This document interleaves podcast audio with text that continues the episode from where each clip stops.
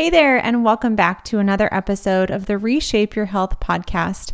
I'm your host, Dr. Morgan Nolte, and in this week's quick tip episode, I'm answering a very frequently asked question, especially this time of year, and that's how to stay on track at a party, a game, or a tailgate. So, if you're new to the show or if you don't know, I live in Nebraska, which means there's not a lot of sporting events going on.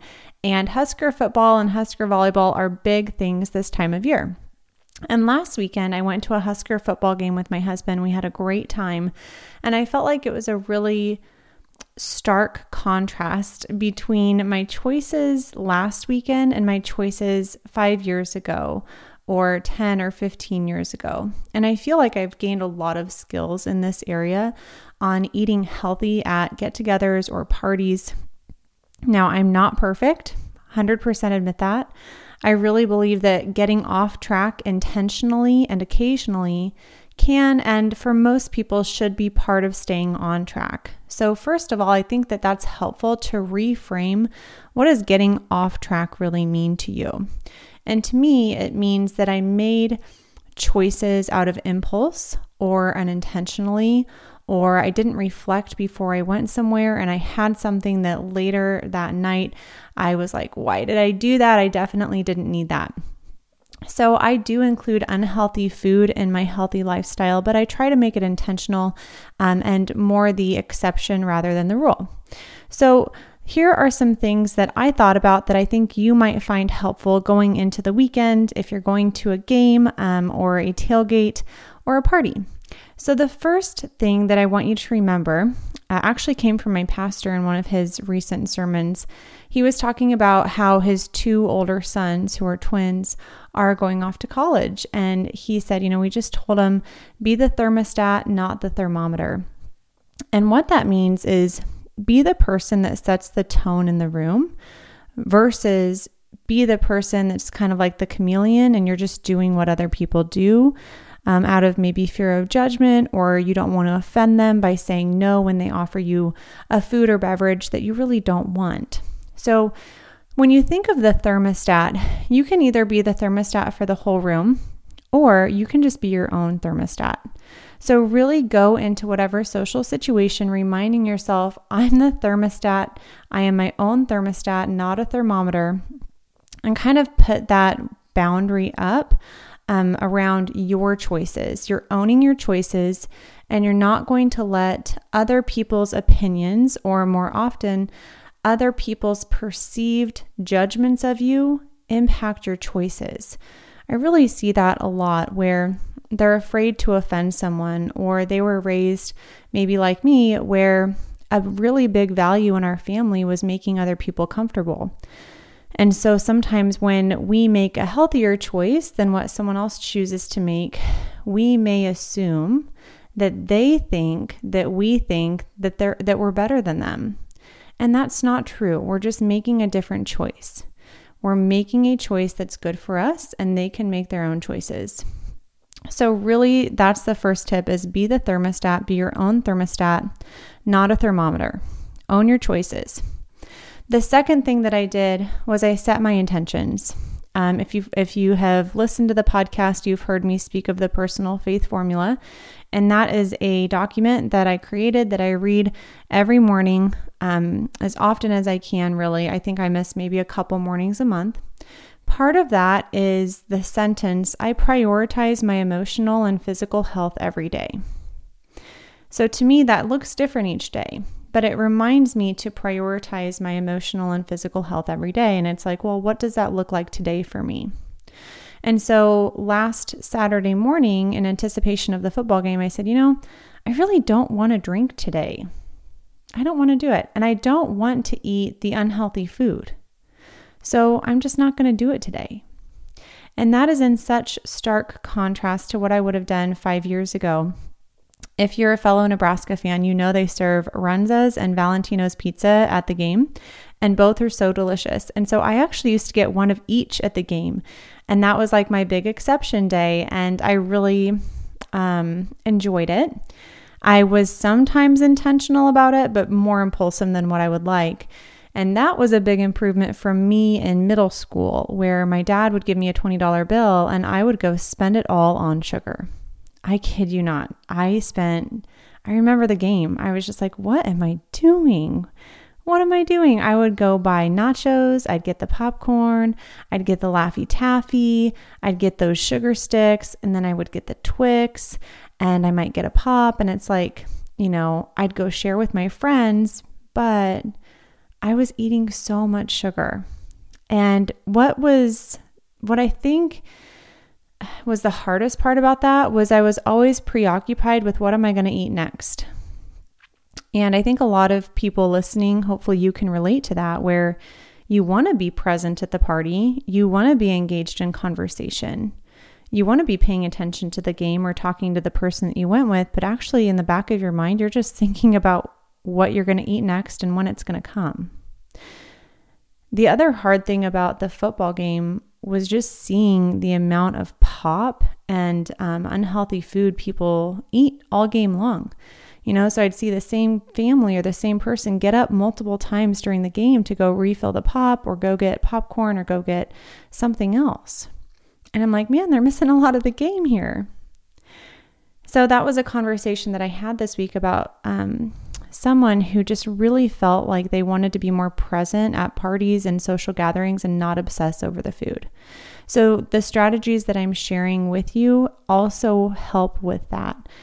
And I think that's where these next strategies come in that I have found really helpful. So, setting the intention was the first one. The next one is just eating before I go. Um, so we it was a 2:30 game last Saturday and we met some friends at a tailgate. And of course, you know, there's the booze and there's the cookies and there's all the tailgate food. But I had set the intention that I'm not going to eat at the game, I'm not going to eat at the tailgate, but we are going to go out for a yummy, healthy, really filling meal after the game. And I'm going to have a nutritious breakfast and lunch so that I don't feel hungry and I don't feel deprived. And further, I'm going to take a LaCroix and water and be sure that I stay hydrated. And then my other little tip was I packed gum. And anytime I felt the urge to eat, I would just pop in a piece of gum. And that was a really nice cue.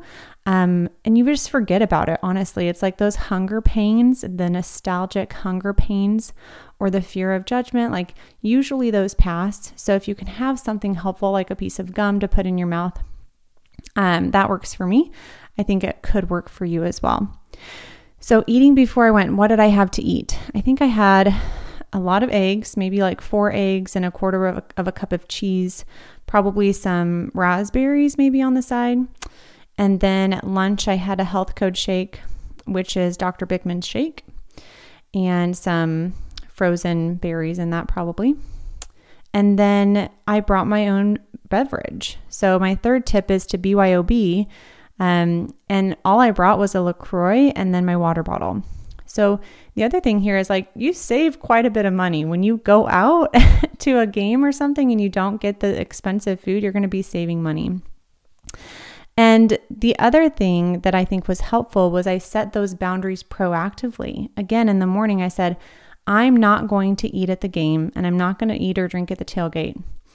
And what that did was it was a hard no. It was a hard boundary that I set once that I didn't have to negotiate or compromise with myself later in the day. And I think that's really important because that's kind of where the obsession over food comes in is when you're like, should I eat this? Should I not eat this? Should I eat this? Should I not eat this? And you get decision fatigue.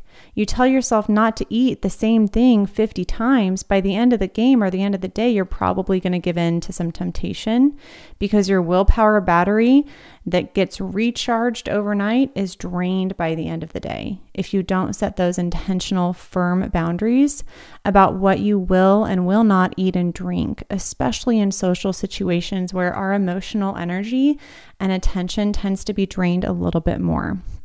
So, having that hard no or the hard boundary with alcohol and food helps me so much and it's not always a hard no. Again, it could be a hard boundary.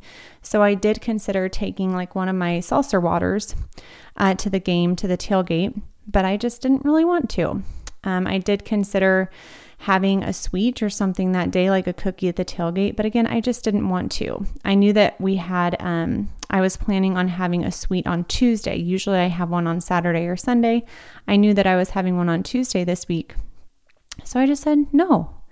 And that single decision prevented me to, from having to make that decision over and over and over again in the moment and it allowed me to be present and engage with family and enjoy the time with my husband and watch the Huskers. So, having whatever boundary that is preset and then really committing to stick to it. And then the last thing was I gave my myself a reward at the end, right? Because I think that often when we're trying to change a habit, we forget about this part. We think about how hard it can be, how how hard it can feel sometimes, and I needed a reward at the end. I'm like, this is going to be new for me. I've never not had pizza at the game. I've never not had a runza at the game. I've never not, I've like never gone to a tailgate without a drink. So this is going to be new and I want something to look forward to afterwards. And so Justin agreed that we could go out for a nicer dinner after the game.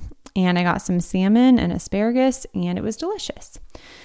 So I think that just to kind of recap those tips, hopefully you can take one or more um, into your weekend. Another one I didn't use, but I use often is just to bring a dish that you're happy eating. So if you're going to a tailgate and it's a potluck, be sure that you're bringing something healthy so that you have at least one thing there that you can enjoy. So, the main points from today's quick tip episode were to be the thermostat, not the thermometer to set your own intentions and remind themselves remind yourself of your intentions um, before the party. So ideally like first thing in the morning before the party or the game or the tailgate. Eat filling meals before you go. Don't skimp on these meals because if you go and you're hungry or you're feeling um, you're feeling restricted already that's going to be a little bit harder to resist any unhealthy food the next one is to BYOB, bring your own beverage, whatever that is for you. Have a hard boundary or a hard no on how much you're going to drink, what you're going to drink, and then what unhealthy food you're going to allow. I typically don't make boundaries around healthy food because um, at least for me personally, I don't typically overeat the healthy food. Um, I'm satiated. I, I stop naturally. I, t- I just have a tendency to overeat on the unhealthy food. So that's where I need a boundary. And then the last tip was to give yourself a reward at the end. So maybe it's a healthy meal, or maybe it's um, a new workout outfit, or something fun that is going to give you joy that doesn't involve unhealthy food. So, I hope that you enjoyed this week's quick tip episode and found it helpful. If you haven't already subscribed and left a review from this podcast, that would be awesome. And be sure to share this episode with a friend if you think they'd find it helpful too. All right, I'll talk with you at the same time, same place next week. Bye for now.